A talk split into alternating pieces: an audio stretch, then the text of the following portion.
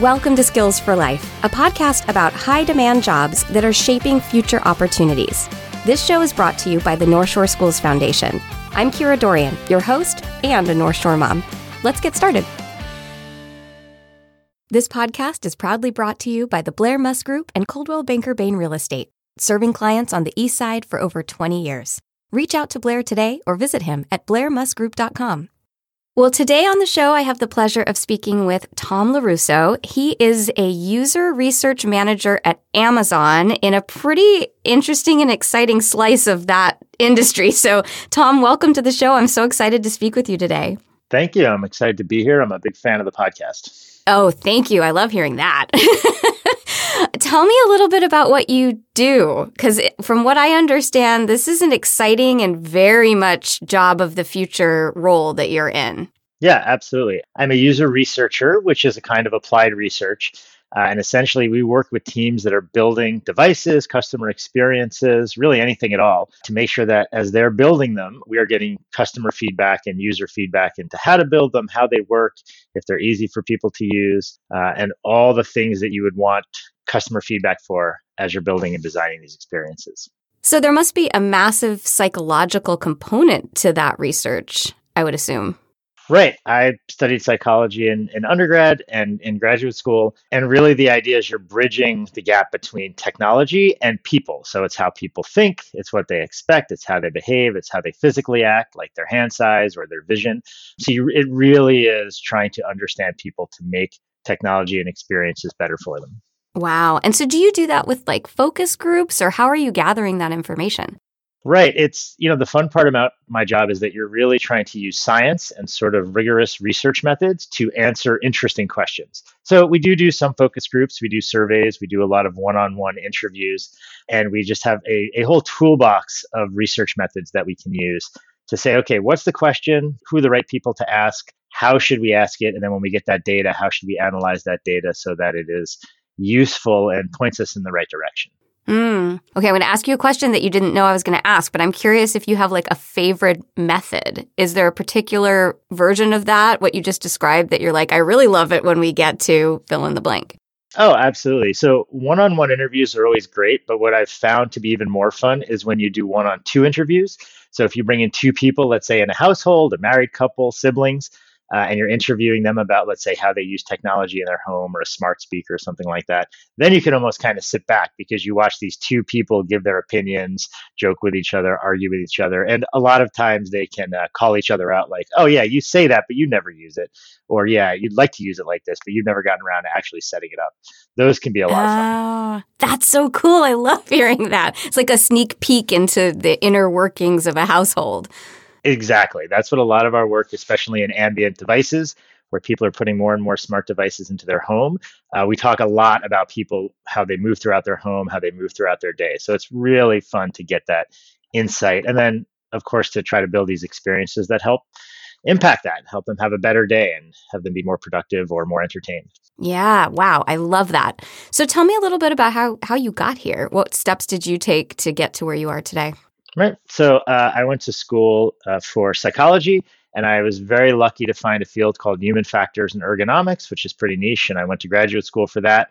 And it was definitely more niche at the time than it is now. And then got an internship for a company out here and was very lucky to then get a full-time job working in technology and doing what I do today. Wow. So how do you see this industry transforming over the next 5 to 10 years as our students come out into the workplace? Because this is really at its tipping point now, right? So what do you think it's going to look like over the next 5 to 10 years? The industry is really interesting right now because there's just more and more data flowing about what people are doing, how they're behaving. It's coming from apps, it's coming from devices. And more of these devices are ambient, right? So what we mean by ambient is they are there. They are there in the world. They're there in your room. They're there in your home. But you're not picking them up like a phone. You're not picking them up like a tablet or a laptop. You can be walking through an airport. You could be walking, driving past a streetlight. There's all these devices and there's data flowing around. But for a more qualitative researcher like me, that just means there is an amazing amount of research questions to try and answer, right? What does this data mean? How are people using these devices? How can we take the next step? So I think there's just going to be more and more emphasis on the human side of this, because I think in the last few years, all the emphasis has been on the rise of data and how much data can we capture about folks and what can we do with this data. And I think we're all starting to realize that that's great, but it means more focus on the individual, not less. That's so interesting. I really like hearing that like we focused on the technology and now we have to remember this human piece too, and how those things really need to come together. Tell me, if I'm a student and I'm interested in coming into this field, especially with the understanding that the focus might shift to the human side, what do you think I need to be developing in terms of a skill set? What are the paths that students can take if they want to go down the higher education path? You know, what kind of degree should they be looking at getting? If they don't want to go down that path, what are the options for students who maybe want to come in at a more entry-level position? Talk to me a little bit about that. Sure. In our industry, in our discipline of applied research, for the most part, getting an advanced degree, a master's or a PhD is kind of the baseline, is kind of entry level. Of course, it doesn't mean that's all the time. There are exceptions, but that is the baseline. As you look at job openings and what people are hiring for, they're looking for that. That background, that advanced degree is usually around something in understanding people. It could be psychology, anthropology. There's a big component of experimental design. So again, very often you are designing the research that you have to go do, and then you're executing it. So really the core skill set is, can I think critically about a problem? Can I figure out which of these research methods to apply?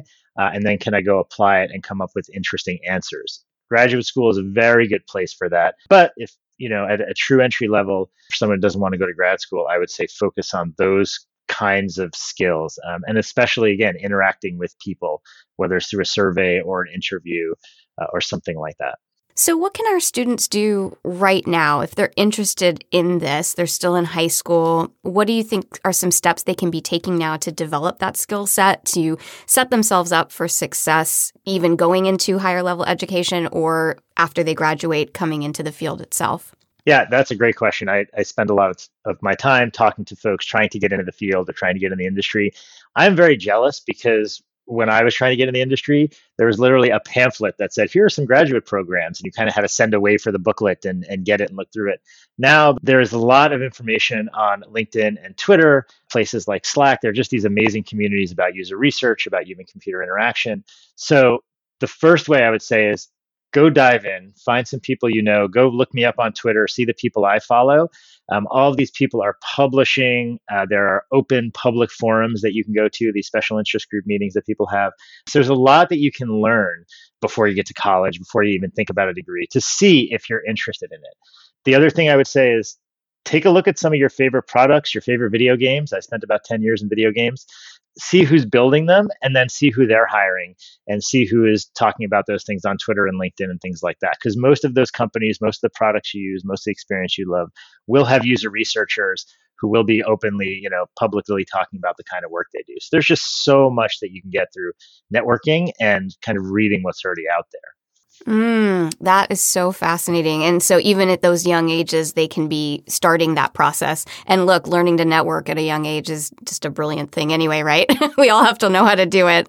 Yeah, absolutely. And as you get a little bit older, or especially what I tell folks in college that may not be in grad school yet is, pretty much everybody you know is building something. Somebody's building an app, or they're trying to make their own YouTube page or whatever. And it's very easy to just go say, hey, let me go get some customer feedback on that. Whatever you're building, whatever you want feedback on, let me go and see if I can talk to 4 or 5 people and see what they think. And that starts to get you in the mindset of, how do I ask questions without a lot of bias? How do I take what 3 or 4 people say and turn it into a recommendation that we can then go act on? What are people's expectations? Things like that. It's you can just start doing it pretty much at any time. So based on that, what kind of person is best suited to this kind of job? It sounds like they need to be curious and unbiased. Are there other sort of qualities that you think a person needs to be able to bring to the table? Yeah, that's the fun of the industry right now, is that actually you can be a wide range of people and personalities. So there are some folks that I work with that are very focused on data, right? They love looking at spreadsheets of data all day, and that's extremely useful.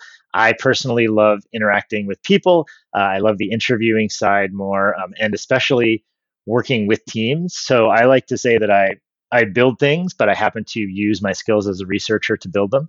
So it's very collaborative. It's very interactive. You're part of a development team or an engineering team as well. But one of the great things is there is room for everybody. So there's not a single person or a single personality type. What I would say is that most people I work with and most people I interact with are very strong on the empathy component. They want to understand what other people are thinking and feeling and how to make their lives better. So we very much in our discipline try to lead with empathy. So I think that is a big component of working in this field. And what a important and beautiful component for us just as human beings to have. So I think that's great. So tell me what you love about your job. What's your favorite thing or something that, you know, gives you the most satisfaction? Yeah, well, as someone who works in consumer products, I love the fact that people I know in my neighborhood, people I know throughout the country and the world are using the devices and the experiences that I've helped build, that we can have a decision on a Monday and the next Monday out, this feature or this change or this fix or something we helped improve is out there, and there are thousands or millions of people using it. That's always been fun for me. That's why I love staying in that consumer space where, you know, these devices are out there being used by the general public. I love that. All right. Final thoughts, advice you would give your 18-year-old self, anything you want our students to know that you think would help them moving forward? Yes. I mean, the best advice I ever got when I was even younger than that was from my dad, who said, well, you know, don't worry about being one thing when you grow up, like a firefighter or an astronaut. Really, you want to find a couple things that you're good at and put them together. So I found computers as an early age, thanks to my dad. And then I found psychology in high school and college. And putting those two things together is really why I have a career right now. So think about that for yourself. Think about the 3 or 4 things you really love and then look for career paths and things you can do that combine those. I love that. I know that I have a friend who never asks her kids what they want to be when they grow up. She asked them who they want to be when they grow up. And I think I love that as well. That is what I tell people, even our career conversations of like, okay, it's hard to think about what you want to be in 5 years, but go find somebody who's been around 5 years longer than you and see if you like the path they've taken and what you like about it. Those can really create really fun conversations. Yeah, absolutely. Tom, thank you so much for being with me today and just bringing all of this cool information to the table. I think it's such an interesting field and just what a fun and engaging thing it is that you do. Thank you. Well, I appreciate it. Thanks for having me. We hope you'll join us again, and remember to hit subscribe to be notified about upcoming episodes. Join the conversation on our Facebook page, Build Skills for Life. That's Build Skills, 4, and then the word life. Are you interested in advertising as a sponsor for this podcast? Contact us at podcast@nsdfoundation.org. To learn more about the North Shore Schools Foundation, visit us at northshoreschoolsfoundation.org. Thanks for listening.